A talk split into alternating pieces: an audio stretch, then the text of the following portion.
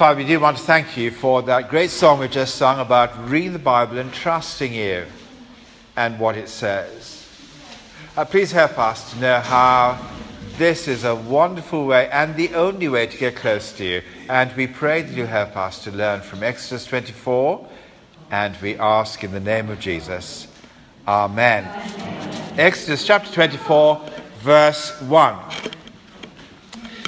Then God said to Moses, Come up to the Lord, you and Aaron, Nadab and Abihu, and seventy of the elders of Israel, and worship from afar. Moses alone shall come near to the Lord, but the others shall not come near, and the people shall not come up with him. Moses came and told the people all the words of the Lord and all the rules.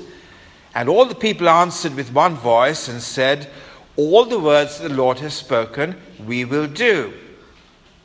And Moses wrote down all the words of the Lord. He rose early in the morning and he built an altar at the foot of the mountain and twelve pillars according to the twelve tribes of Israel. And he sent young men of the tribe of Israel who offered burnt offerings and sacrificed peace offerings of oxen to the Lord. And Moses took half of the blood and put it in basins, and half of the blood he threw against the altar. Then he took the book of the covenant and read it in the hearing of the people, and they said, all that the Lord has spoken, we will do, and we will be obedient. And Moses took the blood and threw it on the people and said, Behold, the blood of the covenant that the Lord has made with you in accordance with all these words. Then Moses and Aaron, Nadab and Abihu, and seventy of the elders of Israel went up and they saw the God of Israel. There was under his feet, as it were, a pavement of sapphire stone, like the very heaven for clearness. And God did not lay his hand on the chief men of the people of Israel. They saw God and they ate and drank.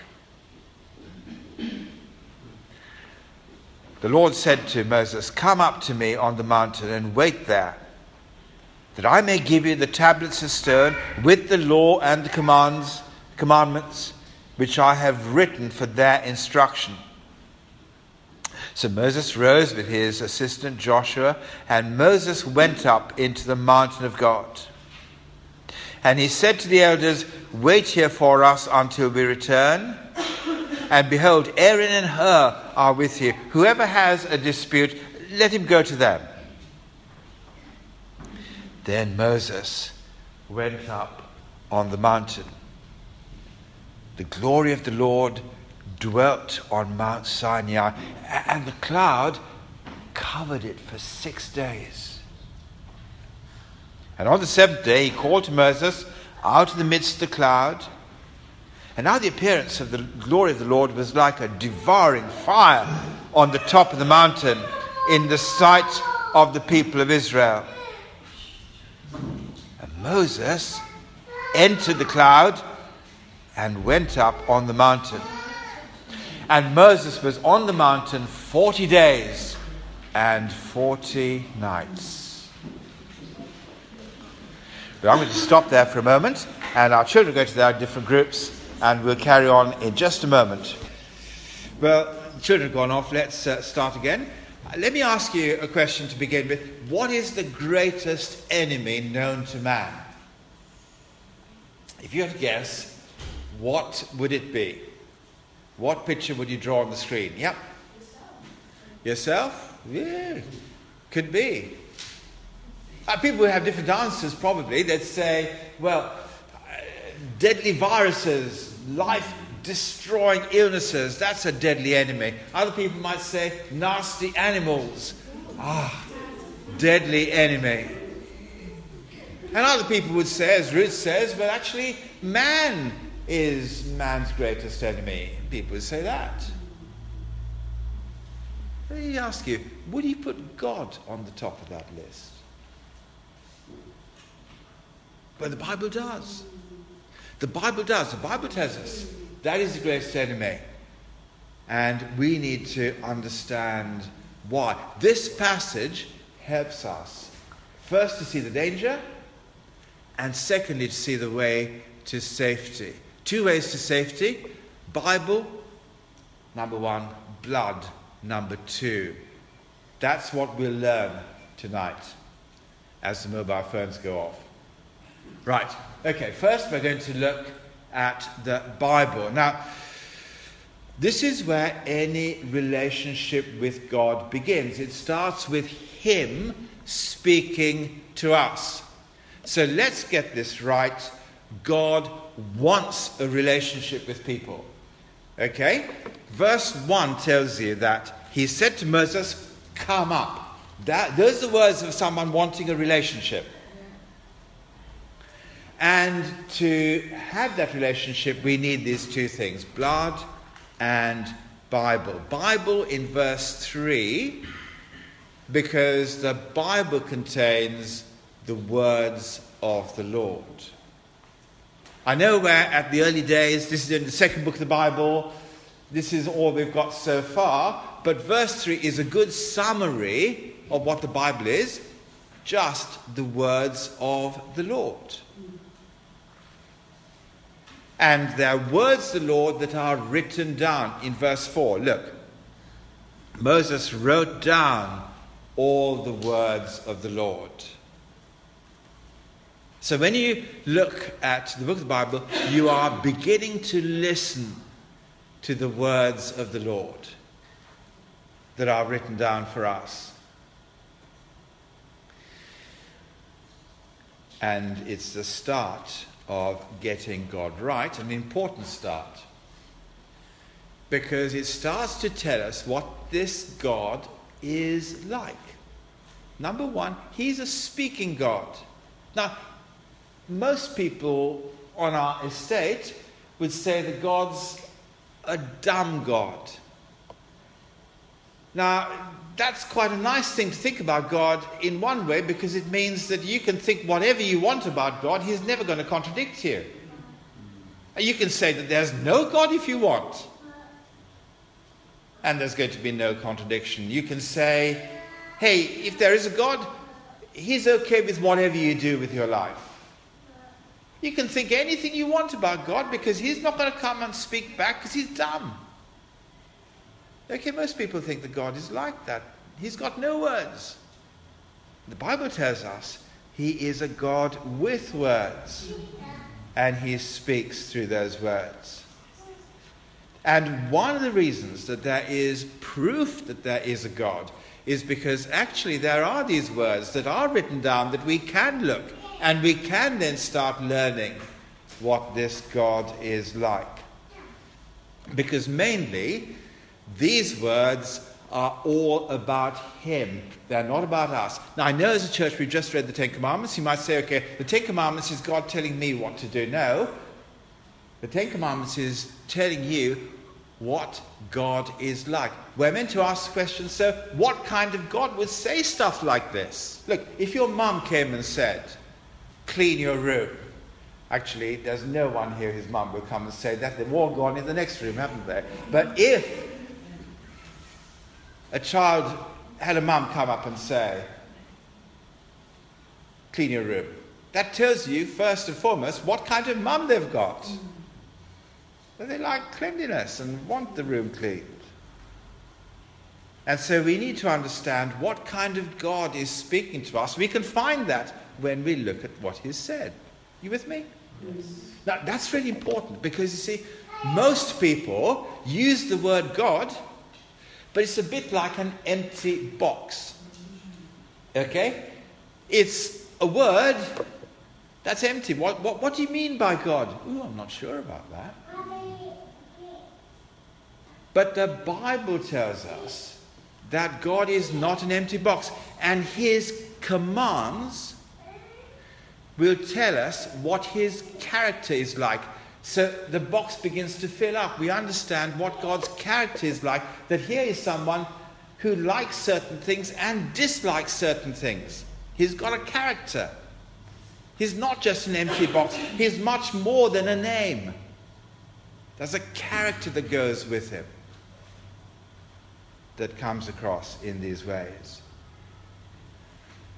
And the other thing we need to remember is we're not just thinking about God as an empty box. We need to remember that we do not live in an empty world.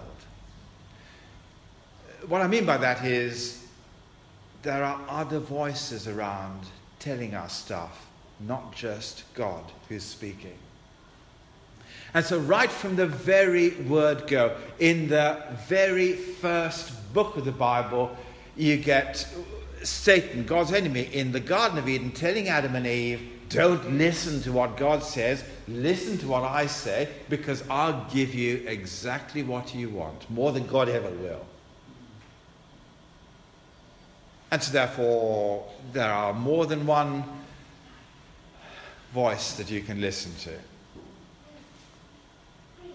And so, therefore, it's uh, important when we understand that we see why it's important for people to respond. In verse 3, all the words, the Lord has spoken, we will do. As a person listens to those, voice, those voices, what we will do is we will listen to what God says. The alternative is not to say, right, okay, I'll forget what God says, I'll somehow muddle through as I am.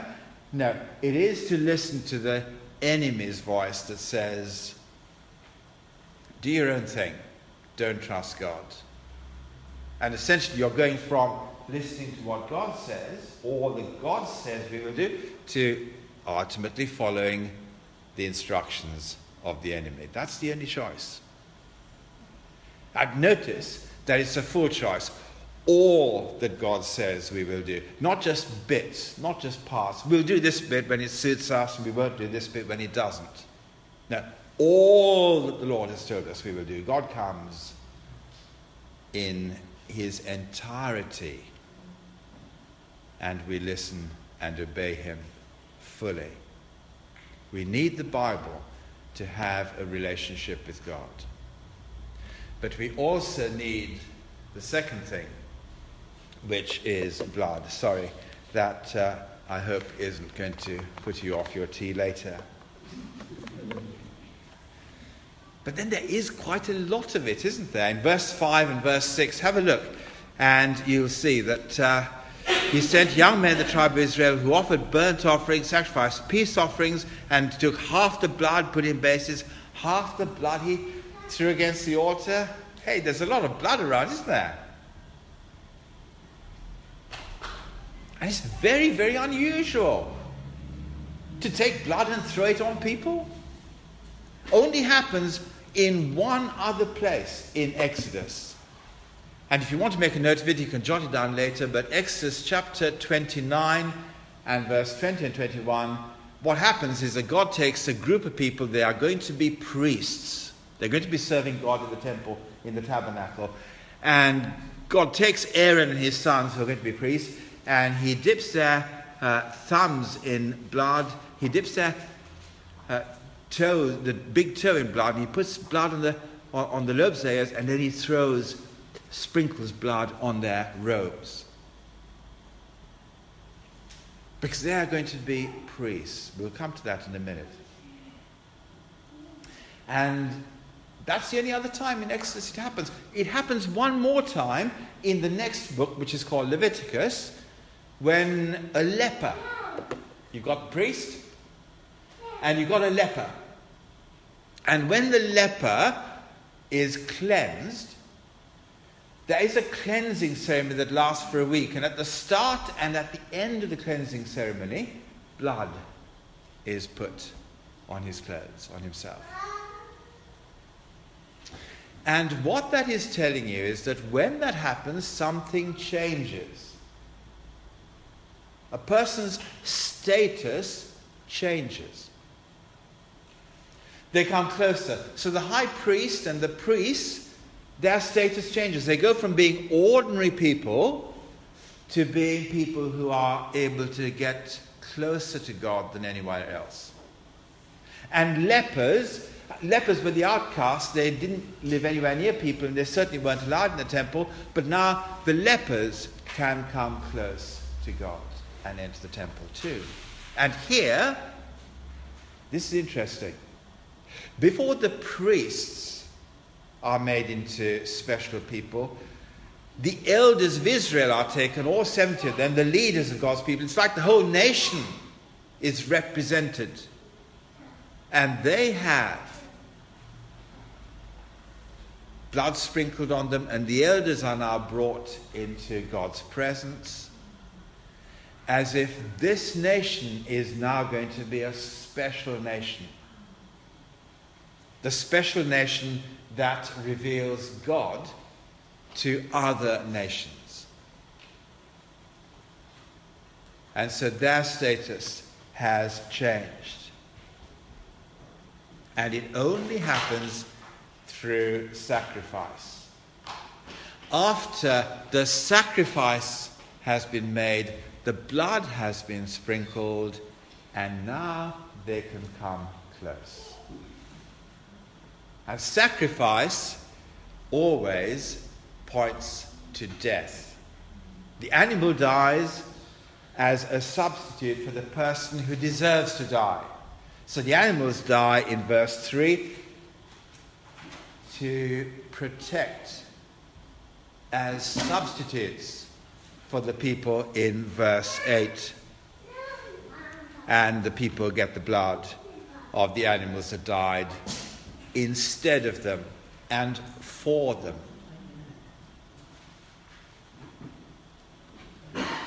And that is what keeps them perfectly safe. Previously, they were not perfectly safe. You've only got to go a couple of chapters way back to chapter 19, and let me tell you, people were so scared about God because they were at this mountain. And if you look at uh, chapter 19 and verse 16, you will see that uh, the mountain shook and the people shook. the morning of the third day, there were thunders and lightnings, a thick cloud in the mountain, a very loud trumpet blast. So all the people in the camp trembled. They knew they would die if they went onto that mountain. In fact, they were told that they would die in verse 21. Meeting God is dangerous. It is the most certain way of meeting your end under God's judgment. And they knew that when they got to the mountain, they kept off it. But now, those people who are trembling and scared, look at them now. Chapter 24, verse 11, and you see the difference. God did not lay a hand on the chief men, the people of Israel. They actually saw God and they ate and they drank.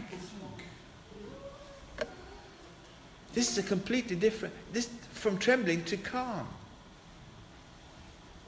What a lovely picture of being close to God, that you actually eat with Him. And that's exactly what we find, as Hannah told us earlier, pointing the way to the Lord Jesus. The night before Jesus died, you know what Jesus did? he took up bread and wine, and as he poured the wine, he said, This is my blood. There is now a new covenant. And you can eat and drink with God. That's what they did because of the sacrifice of the cross.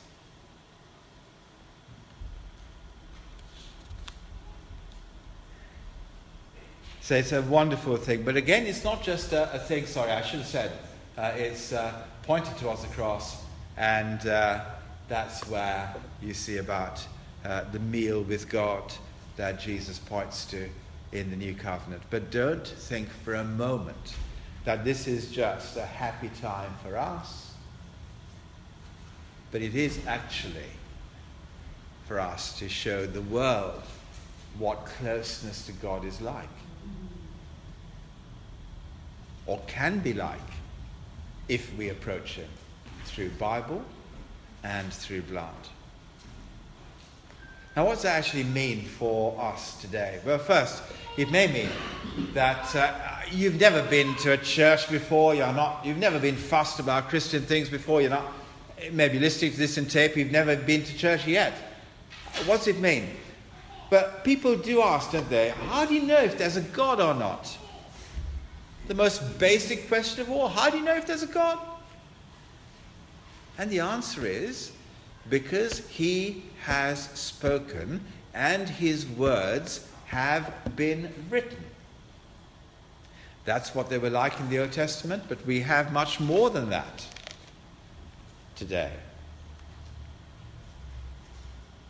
And that is why it's really important that we see that it's not just a question of us thinking about God any way we want, doing whatever we want because he doesn't object. No, we need to listen carefully. And that means anybody who's coming close to God, the number one need is humility. The humility that says, God, from now on, it's not what I say and what I think that's the big deal that's important. It is what you say. All that you say is what's going to influence me. From now on, that's the way it's going to be. My friends, if you want to start a relationship with God, this is exactly the conclusion you and I need to come to. Never mind people way back then. Today, if you want to come close to God, we've got to have the same humility that starts off by saying anything God says, we will do. No ifs, no buts. If there are ifs and buts, the journey won't start. But let me tell you, if the journey doesn't start, it's not a question of us saying, okay, God, we're not going to listen to you. It is actually, I'm going to listen to your enemy. I will serve his interests. I will listen to his voice that tells me not to trust your voice. Friends, obedience with God is either going to be his way or in the opposite direction. We don't stay in the middle. So, if you're new to these things, that's just helpful for us to understand. The root of the choice is whether we will humble ourselves and listen to this God. It may be that actually we've knocked around church quite a bit, and we, we, we know that um, uh, the Bible is God's word. We can nod at that. We've probably heard pastors say that. We've been to other churches where they've said the same thing. But you know what? I think the great danger that the Bible tells us about church people is that we can not all we like at the Bible being God's word and we should listen, but we need to remember that there was a group of people who did that in the time of Jesus, and they were called Pharisees. And let me tell you that while they said that they listened to the God of the Bible, mainly what they were listening to were the traditions that had been passed on to them, that they've grown up with. And my friends, there are people who've gone to other churches and who've kind of got used to the culture of that church and what the pastor said and the particular way that those churches have operated. And ultimately, what's most influential is what they've brought out of those churches rather than what they brought out of the Bible. And that, if you've been to a church, I can guarantee you is going to be a battle for you. And like the Pharisees, you will need to say, no, I'm going to put aside the traditions I picked up from the past, and I'm going to go to all the words that God has revealed here.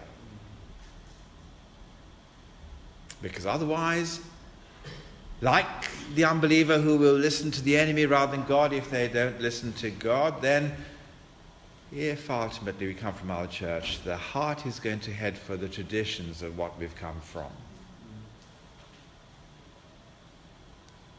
But what happens if you are a genuine believer and you understand that God speaks from the Bible? You understand that God's sacrifice covers you in all your weakness and frailty. What is there here for you this week?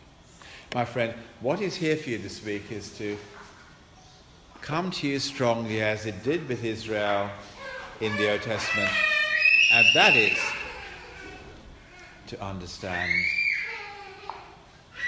that we are to give our lives for the world to understand. First, that we have made God our enemy by the way that we live, by the way, that we have ultimately said, hey, it's okay for us to make choices that God hates. We make God our enemy in the way that we live in the run up to understanding that. And we need to help our world to understand that it's not got a neutral heart, it's at war with God. But yet we need to understand, help people to understand their heart, but also to understand God's heart, which is that He wants to draw people close to Him. He is very gracious. He is inviting, come to me. And come to me because I can help you to keep safe. My friends, our work on this estate, if we are not involved in making this God known to our estate, frankly, I mean, not to our estate, you may not live in our estate, and therefore you might be living somewhere else, but frankly, if our life's work is not to draw other people into this closeness with God, if that's not in any way a remote passion for us, then I don't think we've come close to God ourselves. Mm-hmm. We say as a church we are disciple making disciples. In other words, Victory Church is not about making other people disciples of Je- other people disciples of Jesus. We are wanting people to become disciples of Jesus so that they can make other people disciples of Jesus. If you are really in the ballpark playing the game, you want to be a disciple making disciple rather than just a disciple. Because that is our role in life. When we are sprinkled with the blood, our status changes to show other people what God is like, not just for our own personal benefit and good. And so we need to take that home. Take home that challenge. Take home that new thrust and direction in your life. Make it happen. Because this is how God works. And this is part of being close to Him, that we should want to be like Him in that desire. Let me stop there, let me pray, and let me ask God to make His closest, His closeness known. So that one day, even those on our estate may eat at His table in safety. But I'm going to take a moment of quiet. You pray what might be important for you to remember from tonight. And after a minute, I'll pray aloud for all of us. But just a moment of quiet. And each person might pray as they would like to.